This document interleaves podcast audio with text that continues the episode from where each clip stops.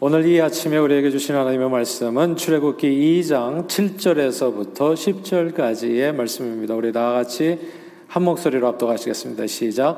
그의 누이가 바로 이 딸에게 이르되 내가 가서 당신을 위하여 히브리 여인 중에서 유모를 불러다가 이 아기에게 젖을 먹이게 하리까 바로의 딸이 그에게 이르되 가라 하매 그 소녀가 가서 그 아기의 어머니를 불러오니 바로의 딸이 그에게 이르되 이 아기를 데려다가 나를 위하여 젖을 먹이라. 내가 그 싹쓸 주리라. 여인이 아기를 데려다가 젖을 먹이더니 그 아기가 자라매 바로의 딸에게로 데려가니 그가 그의 아들이 되니라. 그가 그 이름을 모세라 하여 이르되 이는 내가 그를 물에서 건져내었음이라 하였더라. 아멘. 하나님 아버지 오늘은 유모가 된 어미라고 하는 제목으로 말씀을 나눕니다. 성령 하나님 말씀을 통해서 우리 심령에 역사해 주시고 은혜 주셔서 오늘 어머니 주일 자녀들에게 생명을 주고 사랑과 희생으로 양육해 주신 모든 어머님들께 감사하며 그 어머니를 또한 우리에게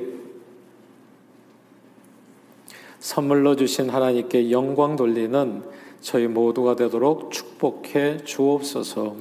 예수 그리스도 이름으로 기도합니다.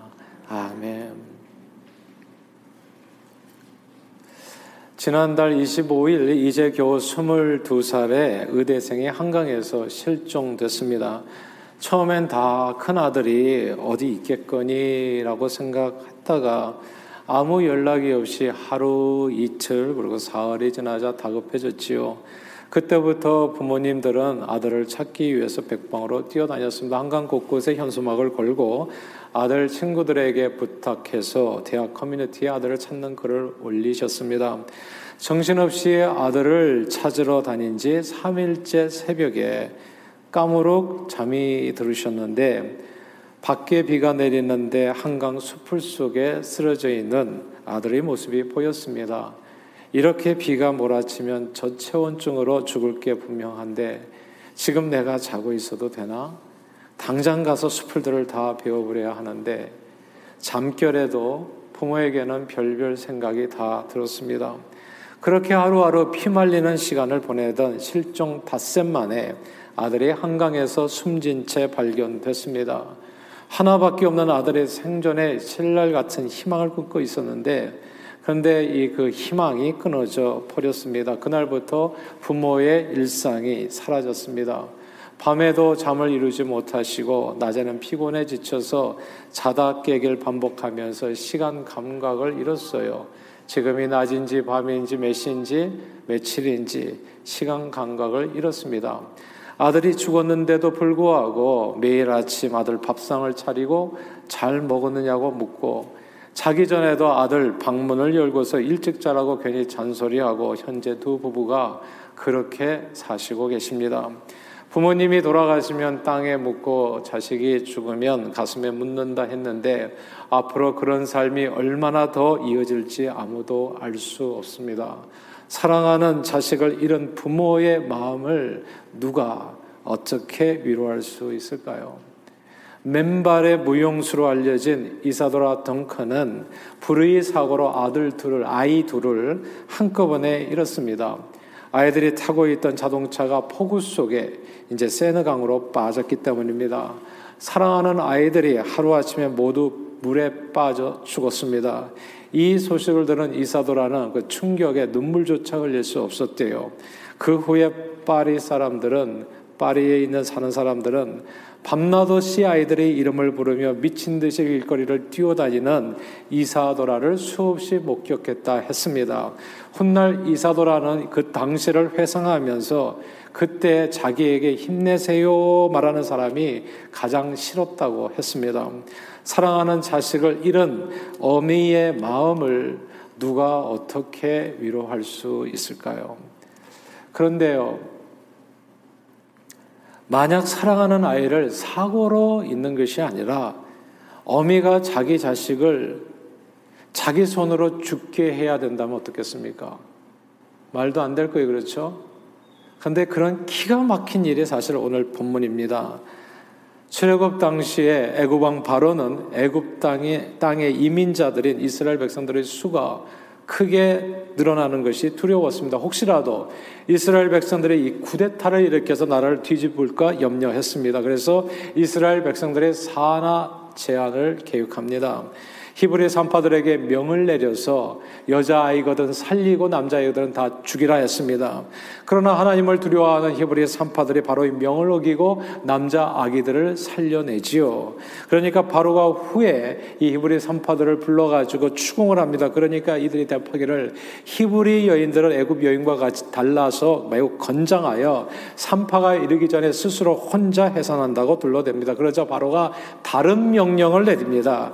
아들이 태어나거든 다 알았고 이제는 다 어, 그 그만두고 아들이 태어나거든 너희는 그를 나일강에 던지라 명령을 내립니다.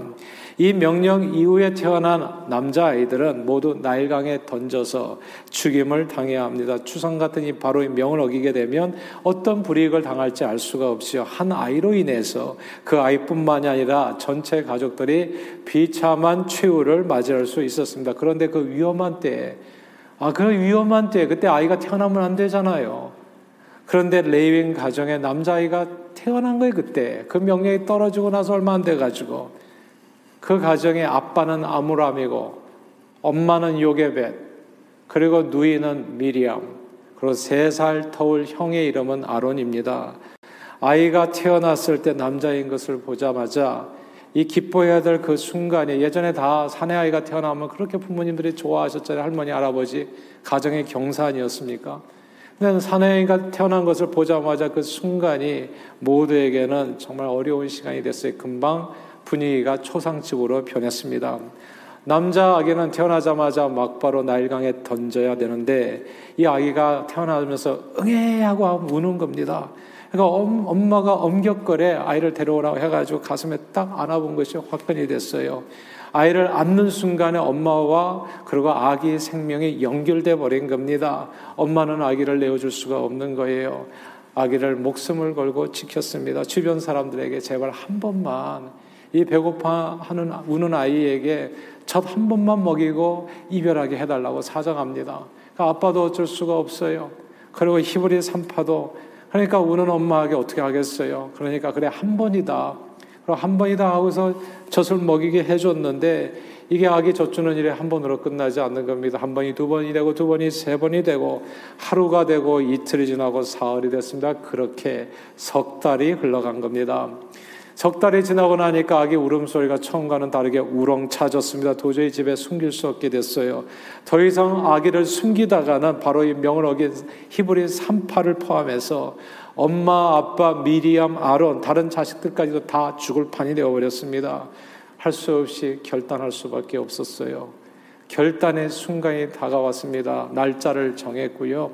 오늘 그럼 결단을 내린다 하고 그날 이른 아침 애굽 사람에게 의심을 사지 않도록 아빠는 먼저 아기와 이별을 하고 고통스러운 마음으로 일을 나갑니다.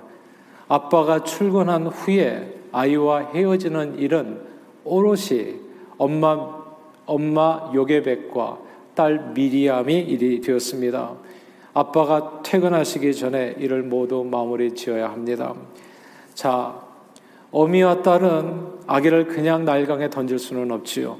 그래서 정성을 다해서 아기를 넣을 갈대 상자를 만듭니다.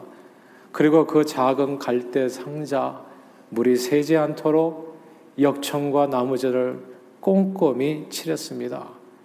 다 갈대 상자가 완성됐어요. 이제 아기를 그 갈대 상자 안에 넣어야 합니다. 동그란 눈으로 엄마를 쳐다보며 빵 끄덕는 아이와 입을 맞추며 눈물을 머금고 그 아이를 갈대 상자에 넣었습니다. 그때 아기 엄마 요게벳은 어떤 마음이었을까요? 자기 갈대 상자를 덮고 아기를 나일강으로 데려가는 엄마와 딸의 마음은 어떠했을까요? 아마도 엄마 요게벳은 갈대 상자를 차마 강물에 띄우지 못했을 겁니다. 눈을 감아도 보이는 아이와 눈을 맞추며 나일강 강에 주저앉아서 한없이 눈물을 흘렸겠지요. 그리고 속으로 간절히 아마 눈물로 기도했을 겁니다.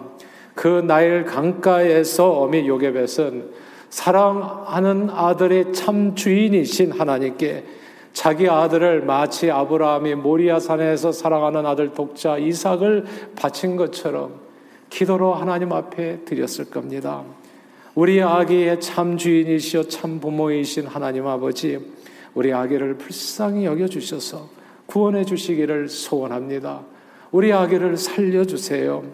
이제 우리 아들을 주님의 손에 맡기오니 주님이 우리 아들의 보호자가 되어 주셔서 우리 아들을 지켜 주시고 이끌어 주시고 사용해 주시고 인도해 주시고 축복해 주시옵소서 예수님 이름으로 기도합니다. 그 어미가 나일 강가에서 무릎을 꿇은 채 한없이 기도할 때 나일 강에 갈대 상자를 내놓는 일은 딸이 몫이 되었습니다. 그러나 누이 미리암도 차마 갈대 상자를 나일강에 띄우지는 못했어요. 그래서 나일강과 갈대 사이에 상자를 놓아뒀습니다. 그리고 먼 발치에서 그 상자가 어떻게 되는지를 지켜보았지요. 그런데 바로 그때, 바로 그때 어미의 눈물 어린 기도가 놀라, 놀라운 방법으로 응답됩니다. 바로 이 딸이 바로 이 딸이 그때 마침 목욕하러 나일 강가에 내려왔는데 그 갈대 상자를 발견하게 된 겁니다. 그리고 바로 이 딸이 그 갈대 상자를 이제 열어보았을 때 그때 하나님이 역사합니다. 하나님이 어떻게 역사하셨는지가 오늘 본문이에요. 6절입니다. 우리 같이 한번 읽어볼까요? 6절을 읽겠습니다. 시작. 열고 그 아기를 보니 아기가 우는지라 그가 그를 불쌍히 여겨 이르되 이는 히브리 사람의 아기로다. 아멘. 여기서 불쌍히 여겨라고 하는 이 단어를 주목해야 됩니다. 이건 히브리어로 하말이라고 하는데 여기서 이 하말이라고 하는 단어는 하나님의 극률이라고 하는 하나님의 마음이라고 하는 그런 어원과 같은 내용이에요. 그러니까 하나님의 마음이 이 어, 바로의 딸의 마음에 임한 겁니다, 사실. 이렇게 된 거에 불쌍히 여겼다. 이게 정말 하나님의 역사예요. 보세요. 갈대 상자를 열었을 때 아기는 갑자기 만난 낯선 얼굴에 울음을 터뜨립니다. 항상 보아왔던 엄마와 그리고 자기 누나의 얼굴이 아니거든요. 그러니까 낯선 얼굴 앞에 깜짝 놀라서 울어요. 이 우는 아기를 볼 때 사람마다 드는 생각이 각각 다를 수 있어요. 저는 여러, 여러 사람 봤습니다. 아기 우는 소리 혹은 우는 아기를 싫어하는 사람들이 좀 있더라고요, 세상에는. 정말 싫어하는 사람들이 있어요. 우는 아기를 보자마자 차마 못 볼 것을 본 것처럼 갈대상자를 덮고 날강에 멀리 뛰어버릴 수 있었습니다. 혹은 상관하지 않고 있던 자리에 갖다 두라 퉁명스럽게 명령하고 그 자리를 떠날 수도 있었습니다. 그러나 나일강의 아래를 떠나보내며 주저앉아 울며 기도하는 어미 요게벳의 간절한 마음이 아기의 참주인이시여 하늘 아버지께 아기의 참주인이신 하늘 아버지께 닿았을까요? 자식을 불쌍히 여기는 어미의 마음, 우리를 불쌍히 여기는 그 하나님의 마음, 그 마음이 그대로 바로의 딸의 심정이 됩니다. 아기를 보는 순간에 오직 하나님의 은혜로 바로의 딸이 자기도 모르게 불쌍히 여겨 어미의 마음을 갖게 돼요. 그리고 바로의 딸은 그 나일강에 버려진 히브리 사람의 아기를 마치 자기 아들처럼 돌보고 양육하게 됩니다. 그 아기를 위해서 유모를 구하고 아 또 유모가 누가 됩니까? 그 아기 어머니 이 기가 막힌 스토리예요. 그러니까 자기 성경에 보면 자기 아기를 돈 받고 먹여준 사람이 나와요. 그게 요게벳입니다. 내 아기를 돈 받고 밀크 먹여준, 젖 먹여준 그 아기 어머니 요게벳은 아기를 살리기 위해서 그러나 어머니 위치를 포기합니다. 기꺼이 종이게 되기로 작정하죠. 유모가 됩니다. 후에 그리고 이 아기는 바로 이 딸의 아들이 되어서 히브리인들은 감히 꿈도 꿀 수 없는 애굽 최고의 교육을 받으며 멋진 청년으로 성장합니다. 그 아들이 바로 물에서 구원받은 모세입니다. 우리는 오늘 본문을 통해서요, 모세가 후에 위대한 출애굽이 영웅이 되는 배경에 유모가 된 어머니가 계셨다는 사실을 잊어서는 안 됩니다. 오늘 본문에는 좀 이렇게 아쉽게도 어머니 이름도 안 나와요. 보통 세상에 어머니는 이름도 없어요. 이름으로 불리지도 않고. 그렇기 때문에 종종 어머니의 은혜를 우리가 잊을 때가 너무 많아요. 자식들이 나이 나된 것은 자기가 잘나서 뭐 그냥 혼자 큰 줄 알고 그렇게 사는 자식들이 한둘이 아니에요. 그러나 꼭 잊지 말아야 될 것은 모세가 후에 위대한 출애굽이 영웅이 되는 그 배경에 유모가 된 어머니가 계셨다는 사실을 절대 잊어서는 안 됩니다. 모세는 그의 엄마가 그의 뱃속에 품어 주었기에 이 세상에 처음부터 태어날 수 있었습니다. 모세는 지엄한 바로 왕의 명령에도 불구하고 목숨을 내놓고 이 아들을 그냥 보낼 수는 없다. 석 달간 모세를 전벽에 숨겨 키운 어머니로 인해서 생명을 부지할 수 있었습니다. 모세가 아마 몰랐을 거예요. 자기가 그때 너무나 어리기 때문에 엄마가 어떻게 해가지고 자기를 키웠는지 자기 생명을 지켜주었는지 모세는 갈대 상자에 물이 조금도 스며들지 않도록 온 정성을 다해서 역청과 나무전을 꼼꼼히 바른 어머니로 인해서 나일 강물에 빠져 죽지 않았습니다. 그리고 무엇보다도 모세는 자신을 그의 참주인이신 하늘 아버지께 맡긴 어머니 기도로 귀인을 만나서 험한 세상에서 구원받을 수 있었습니다. 또한 모세는 자신을 살리기 위해서 기꺼이 어머니로서의 위치를 포기하고 종이 형체를 입고 유모로서 자신을 젖먹여 키우고 바로 이 딸에게 바로의 딸에게 내어준 어머니 희생을 통해서 최고의 교육을 받을 수 있었습니다. 어머니 요괴벳이 아니었다면 모세는 이미 오래전에 죽은 목숨이었습니다. 자녀들은 이 자리에 계신 여러분, 저와 여러분 모두 포함해서 자녀들은 누구나 다 어머니 뱃속에서 약 10개월을 머물면서 성장합니다. 그리고 태어난 후 약 3년간 어머니 젖을 먹고 연약한 생명이 강건해집니다. 그리고 어머니가 차려주는 밥을 먹고 성장합니다. 어머니가 아니었다면 자식들은 오래전에 이미 죽은 목숨이었습니다. 어머니의 사랑과 희생과 눈물의 기도로 자식의 생명을 얻고 구원을 얻고 또한 이 세상에서도 성공적인 삶을 살아갈 수 있는 겁니다. 사랑하는 여러분, 오늘은 어머니 주일입니다. 자식에게 생명을 주고 그 생명을 지켜주고 그 생명이 잘 성장할 수 있도록 자기를 낮추어 굳은 일마다 않고 먹이고 입히고 섬겨주신 세상의 모든 어머님들에 대해서 감사하는 날이지요. 동시에 우리 생명의 보호자이신 어머니를 우리에게 선물로 주신 하나님께 감사하는 날이기도 합니다. 유대인의 지혜서인 탈무드에 보면 하나님께서는 모든 곳에 다 계실 수 없어서 어머니를 우리에게 주셨다 했습니다. 하나님의 자녀 사랑은 어머니의 자녀 사랑은 곧 하나님의 은혜입니다. 그러므로 오늘 어머니 주일 우리를 위해서 사랑과 희생을 아끼지 않고 베풀어 주신 모든 세상의 어머니들께 감사드리는 저와 여러분들이 다 되시기를 바랍니다. 어머니들께 감사하시고 또한 그 어머니를 우리에게 주신 하나님께 감사로 영광을 돌리는 우리 모두가 되기를 소원합니다. 그러나 오늘 어머니 주일인데요. 오늘 본문을 통해서 제가 한 가지 사실 꼭 우리 모두가 또 기억해야 되고 특별히 어머님들께서 기억해야 될 한 가지 사실이 있다는 것을 보게 돼요. 그것은 자녀를 위해서 어머니가 드리는 그 기도의 중요성입니다. 정말 아무리 강조해도 부족함이 없는 것 같아요.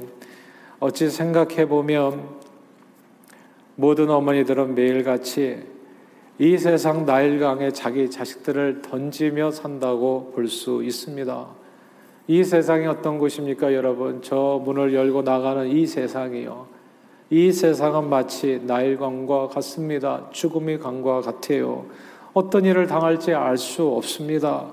멀쩡하게 오늘 아침에 서로 뽀뽀 인사하고 잘 다녀오겠습니다.